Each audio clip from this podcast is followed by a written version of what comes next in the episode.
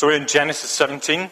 Uh, we're looking at working our way through Genesis, and uh, we came to that chapter last week, uh, Genesis 17, great covenantal chapter. Speaks about God's covenant with God's people, uh, expressed through circumcision of the males uh, of the household.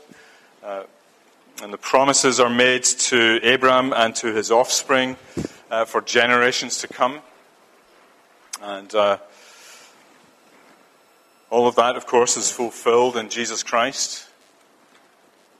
Uh, and we see the wonderful covenant making God developing his covenant promises all the way through Scripture, uh, resulting in flowering in the coming of Jesus Christ. Well, we only looked at verses 14, 1 to 14, and uh, I want us to just look at the remainder of the chapter. And uh, God is still speaking to Abraham. So um, he is uh, being saying a few things, and he's got a few more, a couple more things to say here. So verse 15 says, And God said to Abram, As for, for Sarai, your wife, you shall not call her name Sarai, but Sarah shall be her name. I will bless her, and moreover, I will give you a son by her. I will bless her and she will become nations. Kings of peoples shall come from her.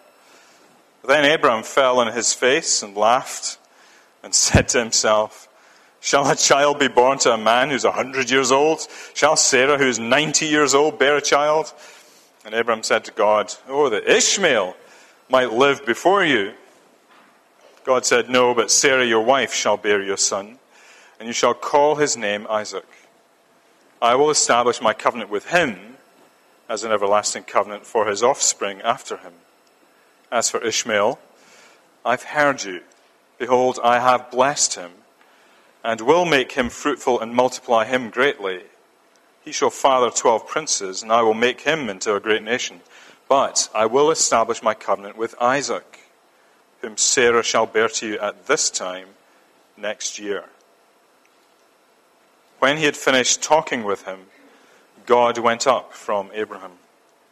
Then Abraham took Ishmael his son and all those in his house or bought with his money every male among them of Abram's house, and he circumcised the flesh of their foreskins that very day, as God had said to him. Abraham was 99 years old when he was circumcised in the flesh of his foreskin. And Ishmael his son was 13 years old when he was circumcised in the flesh of his foreskin. That very day, Abram and his son Ishmael were circumcised. And all the men of his house, those born in the house, and those bought with money from a foreigner, were circumcised with him. Let's pray, shall we? Lord, as we come to your, uh, to your word, again, we ask that you would help us to see what you would have us see in it and therefore, to that end, I pray that the, may my words and the meditation of our hearts be pleasing in your sight. O Lord our God, our rock and our Redeemer. Amen. so you may remember how this chapter uh, started. Uh, the Lord appeared to Abraham. And that's really a significant thing. Um, throughout Genesis, God has, has communicated with his people in various ways. Um, they've heard his words, they have walked with God, or, and, but it's only when we get to Abraham that God, the Bible says that uh, Moses tells us that God appeared to Abraham. It's the first time actually that an appearance is described, is, is, is mentioned. It's not actually described, but it's just mentioned. And he did that in chapter 12, verse 7, just after the first promise. And now he does so again. Uh, God appears to Abraham. and we've no idea how he did it. How, how did God do it? Uh, we don't know what the experience for Abraham was like. But it is amazing, isn't it? The thought, eh? That God appeared to Abraham. What a m- remarkable thing. And the passage that we've got today is, uh, uh, you know, in many ways, the, one way of describing the Bible is a history of how God reveals himself in covenant. And you see God developing his ways of revealing himself all the way through, culminating in the coming of Jesus Christ. Because he is the ultimate revelation. That's what uh, Hebrews 1 1 says. In many and diverse ways, God made himself known, but in these last days, he has appeared to, in, a, in a son, literally a son. The son. The son is the revelation. And so this is a history of God's revelation. And it's marvelous when you get that storyline and you see how God does various things and he develops and develops and develops what he does with greater fullness and great, more, all the more wonderful all the time. This passage, then, uh, from verse 15, is a, a, continuation of the same conversation that we looked at last week. Um, in, that, in that previous conversation, uh, we looked at three things that uh, God said to Abraham. And he's got two more things to say in this passage. Uh, the three things that we saw last time were verses 1 and 2 was a general call to Abraham to walk before God and be blameless because God is Almighty. God is El Shaddai. God is Almighty. God calls his people to walk before him in blamelessness. So that's a general statement. Then in verses, secondly, in verses 3 to 8, God promises to establish his covenant with Abraham. Now we've already seen God making covenant, God cutting covenant with Abraham uh, from verse 12 and 15 and, and so on. But here he's establishing his covenant. As it were, he's kind of embedding it, bedding it into the ground, as it were. Saying, this is solid and firm and secure. And I'm going to give you reasons why it's f- solid and firm and secure. And then the third thing he talks about in verses 9 to 14 is uh, the call to Abraham to, to keep covenant uh, with God and this is Abraham's response of him and his household, by circumcising all the males. So that all the males, the men and boys, in Abraham's household would bear the sign of, of God's covenant in their body. And so they would continually know that God has made covenant with them, has established his covenant with his people. Um, and so circumcision as with all the covenant signs you see in the Bible, uh, are given not as a rite of passage to enter into the community of God. Not a kind of indication that somebody has reached a certain level of physical or spiritual maturity and now they can then be qualified to come into the kingdom of God. But it's actually a sign that God has promised to save his people. And that sign is continually witnessing to the people of God's goodness in his covenant. And the same is true of circumcision, true of baptism today, true of the Lord's Supper that we took last week. Um, so it's a, it's a sign, circumcision is a sign of the promise of God that the people are to believe. It's not actually about the person receiving the circumcision or in the New Covenant baptism. Uh, the person receiving baptism. It's not a sign about them, it's a sign about God. What is God doing? This is a glorious thing. And if, of course, a person is to enter into the, those promises by receiving them and believing them with all their heart, like Abraham did, then in doing so, as Galatians tells us, Paul tells us in Galatians, they are, they are the true children of Abraham. So, you, if you're a believer today in the promises of God, uh, which are expressed in your baptism, uh, you are a true child of God, a true uh, child of Abraham.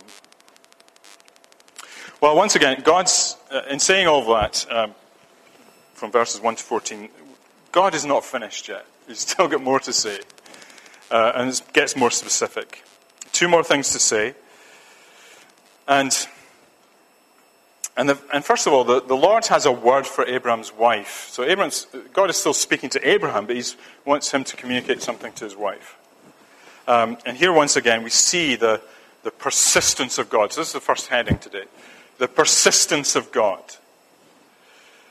Uh, I think this is clear in verses uh, 15 and 16. Um, and what's of interest here is that God is eager to, uh, uh, is eager to include Sarah in the promises made to Abram. Uh, though Abram is uh, the head of the family, they're not just promises for him, but for Sarah as well. Um, and when God is testimony to the fact that when God joins people together in marriage, uh, they become one. They become recipients together of God's promises. And what does God do? Well, let me describe that to you. Uh, like Abraham, he changes her name. God changes Sarai's name to Sarah. Now, it is a bit of a puzzle. It isn't explicitly stated why. Uh, with Abraham's name change, it was explained why. He becomes, moves from being exalted father to being father of nations.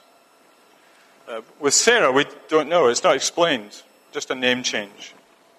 Uh, and actually, the names don't seem to mean anything very different. They're just different spellings of the same name. Rather like, uh, you know, our daughter's name is Catherine with a K, but sometimes she, she could be spelled with a C. It can be spelled with a C.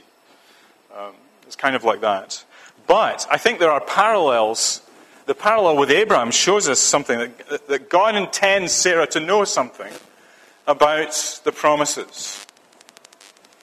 That uh, whenever she uses her new name, Sarah. Uh, you know, and the people in her household might, and, and the people that she knows, she, they might say to her, Why have you changed your name, Sarah?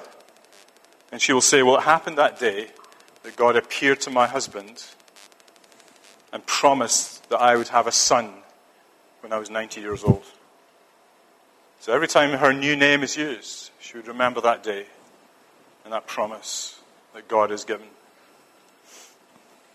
And then she would say, and look at Isaac. One day she'll say that. Look at Isaac. There's the truth of it. God has kept his promises. And twice in verse 16, God says, I will bless her.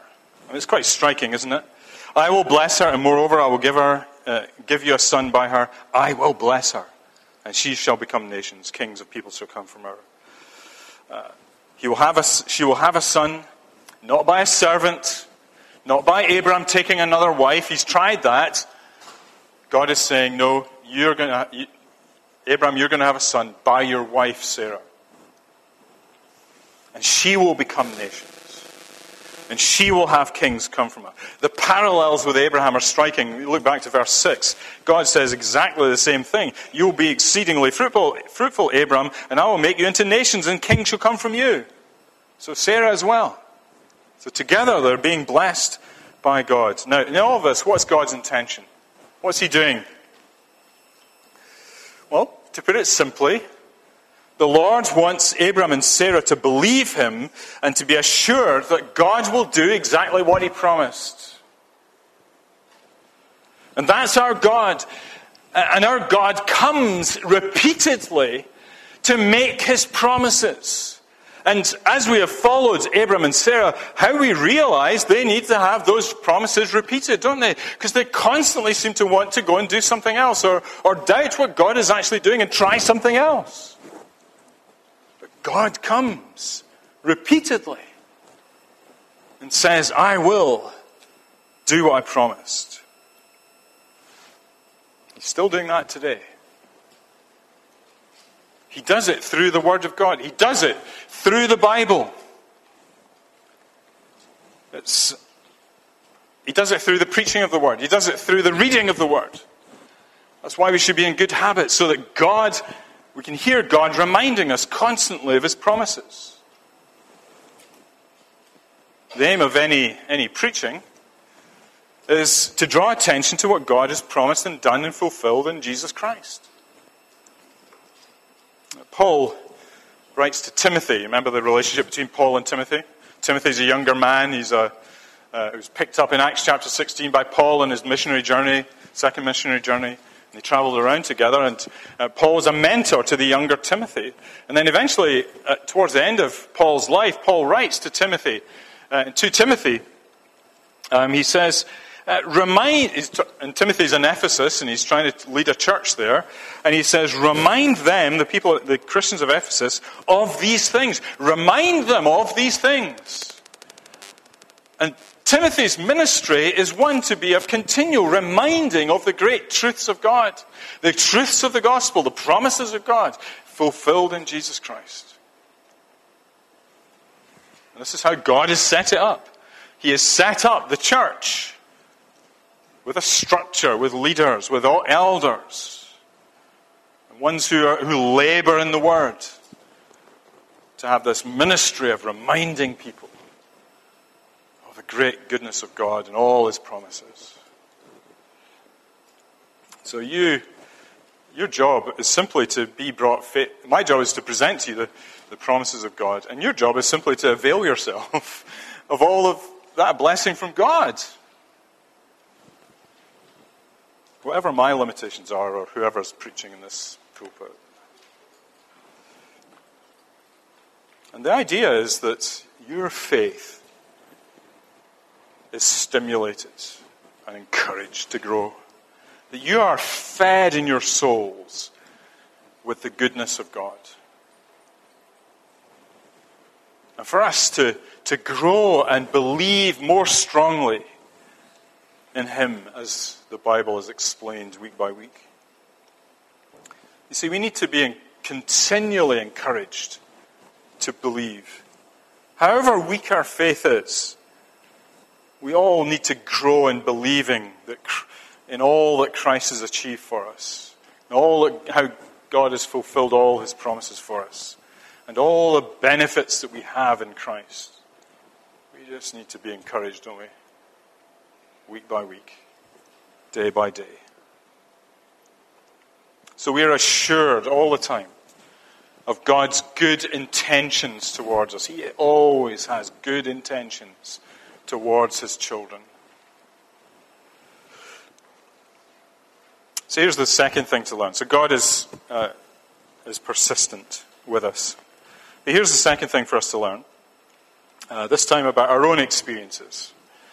Uh, this is our side of the relationship, if you like. That true faith is not without its struggles. I know that's obvious, but true faith is not without its struggles, isn't it?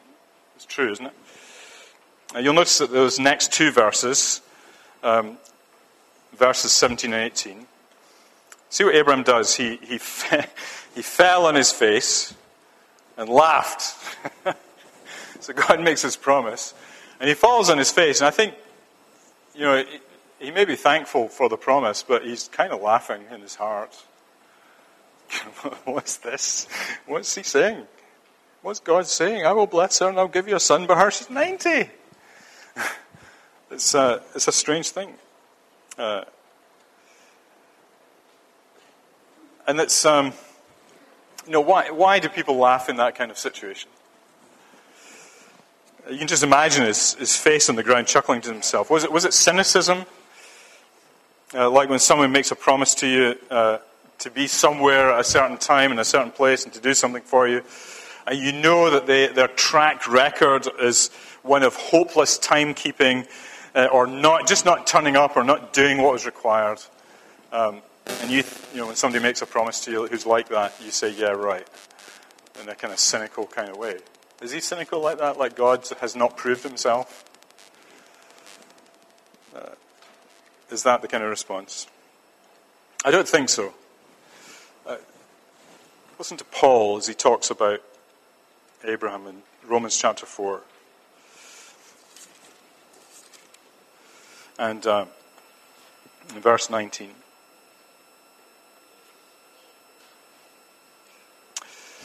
Well, verse 18 says, In hope he believed against hope, Abraham, that he should become the father of many nations, as he had been told, so shall your offspring be. He did not weaken in faith when he considered his own body, which was as good as dead, since he was about 100 years old, or when he considered the barrenness of Sarah's womb. No distrust made him waver concerning the promise of God, but he grew strong in his faith as he gave glory to God, fully convinced that God was able to do what he promised. And it says quite clearly, you know, he didn't weaken in his faith. Um, he was fully convinced. And Paul, being inspired by the Holy Spirit, uh, you know, we have to believe what he says. Uh, he really did have faith. So it's not a laugh of cynicism. So what is it then? What kind of laugh is this? I think it's a laugh that comes about when you face inner conflict. And it says something like this. This is how your heart goes in a situation like this. It says, Lord, I believe this, but everything about it says, don't believe it. In your heart, you say, I believe, Lord, I believe. But you look at your circumstances, and your circumstances say, you shouldn't believe that. And the conflict, there's a, there's a kind of conflict going on within the heart that brings a sense of discomfort that results in a laugh. Have you ever had one of those moments when uh, you've laughed inappropriately? it's really embarrassing. Um, I remember a long time ago as a stu- when I was a student, so it's far enough in the past that I can get away with it. But um, I was with a friend, and, uh, it's quite a sad story in a way, but she, she heard that another person's parent had died, and it was quite a shock. And fleetingly, a smile came over her face. It was really weird. But it's a kind, that kind of inner conflict of uh, this is really sad, but it can't be true, surely. And, and a smile broke out in her face, and she controlled herself and apologized afterwards. Uh, she didn't mean to laugh, but it was just the shock of the news that caused her to burst out laughing. I think something like that is happening with Abraham here. There's a disconnect with what he sees and, and what he's believing from God. So that just indicates to us that, that real faith, real living faith in God, has its struggles. Let's just spend a moment talking about Abraham's faith and what we've seen so far. Um, and maybe as we do that, you can examine your own faith as we think about it. See, often people think about faith like this God speaks his promises uh, of some blessing or other to come, and therefore, if I have true faith, I need to believe God for the fulfillment of those promises, for the things promised. Right? So my faith is I believe in the things promised. And at one level, there's nothing wrong with that. Of course, you take God at His word, don't you? Not, at one level, there's nothing wrong with it. But uh, can I just put it like this? It is somewhat transactional. I will believe you, God, as long as I get the thing that you've promised. So I offer you my faith, and He gives me stuff. That kind of faith. So many people, that's, that's what their idea of faith is. Um, but actually, in Abraham, we see something quite different. Think back to the time when uh, God first called Abraham um, at the beginning of chapter 12. You may want to look back at it just briefly. And remember the promise that the Lord said to Abraham? It says, Go from your country and your kindred and your father's house to the land that I will show you.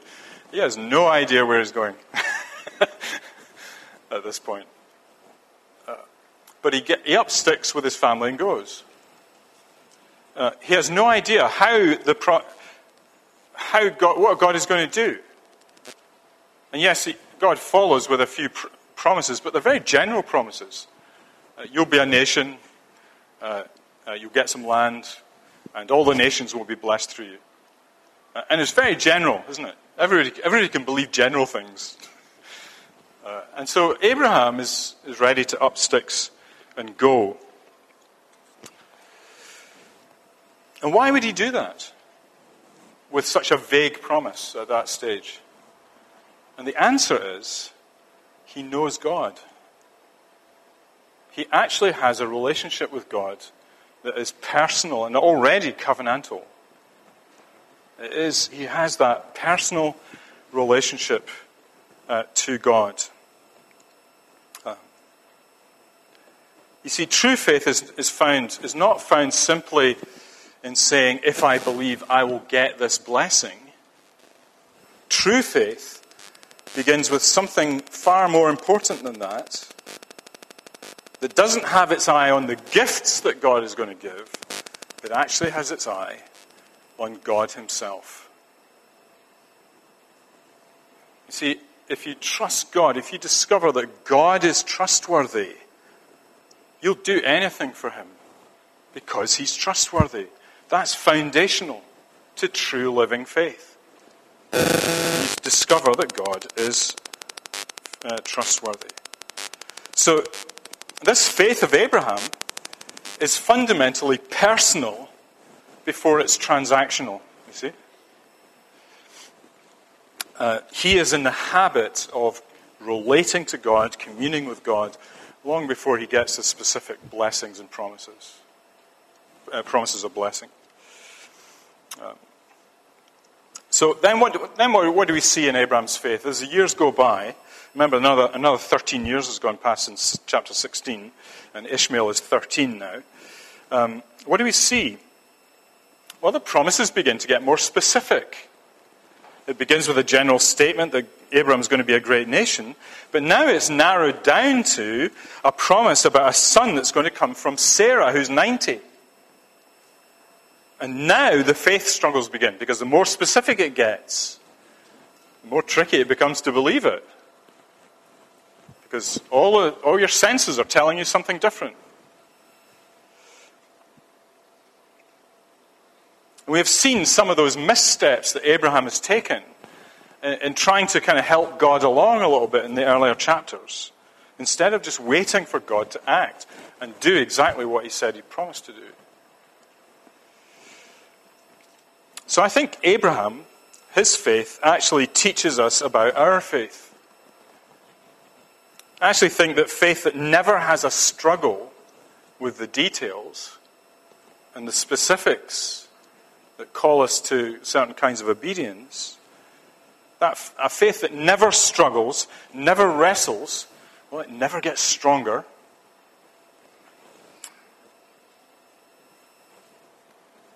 Never questions. It never cries out to God because it doesn't understand. It never laughs in disbelief. But at the same time, that kind of uh, Weak faith often presents a facade of confidence, but it's actually weak and brittle. And it needs to grow, it needs to develop roots. So you can see that here that Abraham is wrestling with uh, the things of uh, the promises of God. Uh, the, you know, the next the words out of his mouth in verse 18, Abraham said, Oh, that Ishmael might live before you. I mean, here's a ready made solution to the problem of a son. I made him. but God says, no. This is not how it's going to be. Um, real faith, then, it wrestles with the tensions between promise and fulfillment. It struggles to make sense of apparent lack of fulfillment. But all the time it has its eye on God. That's a key thing. All the time it has its eye on God, who makes the promises and does not turn his back its back on Him. So, are you struggling with faith today? Struggling to believe the promises of God? Let me say, just don't turn your back on Him. Pursue Him. Chase Him. And He's not hard to chase because He's always there, ready for you. Don't stop bringing your puzzles and difficulties to Him in prayer and see what he will do. Well, in the next few verses, verses 19 through to 22, we see that God answers Abraham's desire with a no. So he's, he's requested uh, that Ish- Ishmael might live, and God says no. Verse 19. Now, here's the heading God says no sometimes because he means a better yes. God says no sometimes because he means a better yes. One of the things that we have to learn as we grow up in the faith is that not everything we ask for is the best thing that God, uh, God has for us. those of you who've had children, uh, you know that uh, you don't just give your child stuff because your child asks for it. Uh, and they will ask for all kinds of things. And they'll continually ask. If you keep giving, they will keep asking. That's my experience. Maybe it's true for you too. Uh, but as parents, you know, we see the bigger picture, don't we? You don't just give your child, well, you shouldn't. You shouldn't give your child chocolate all the time because, well, they kind of get bigger and they're unhealthy and uh, develop all kinds of problems. Uh, there are things that are not wise to, to give your children, when, even though they ask for it. And God is the same with us. We may ask for things, we may think this is a solution to our problems, and sometimes God has to say, no, it's not the wisest thing. Um, here, the Lord actually makes a, a, more fulsome promise than the suggestion of Abraham.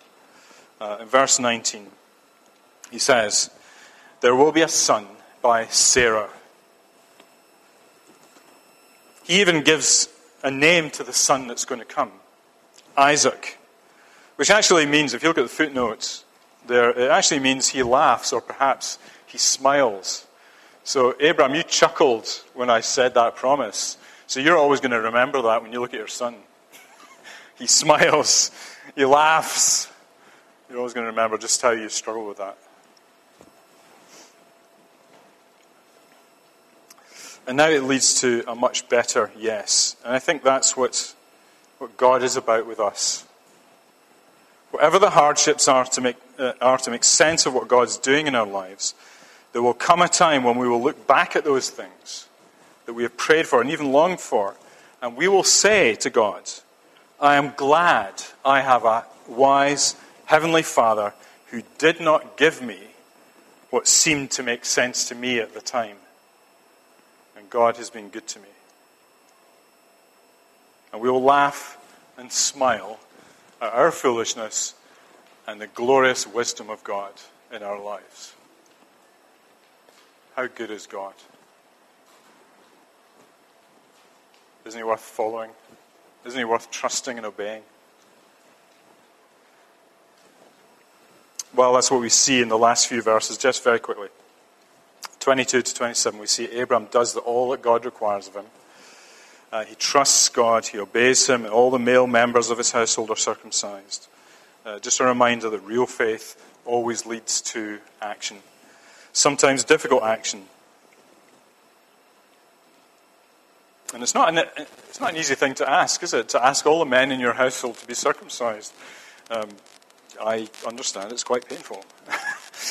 um, and trying to persuade all the men that this is what they should do. Uh, and all the boys and all the children of the household. And I can imagine some of them saying, Not in your life. What are you talking about, Abraham? But he presses on and he's able to persuade them because he now believes God's promise. The sign, of course, is not simply a, an assent to some propositional truths. Real faith is seen when you are willing to do what, uh, what the one you trust says you should do. Real faith, actually, I always say this uh, real faith comes out through your fingertips. It comes out in what you do. You can tell what somebody believes by what they do and how they live. You can see the problems of faith by how they live.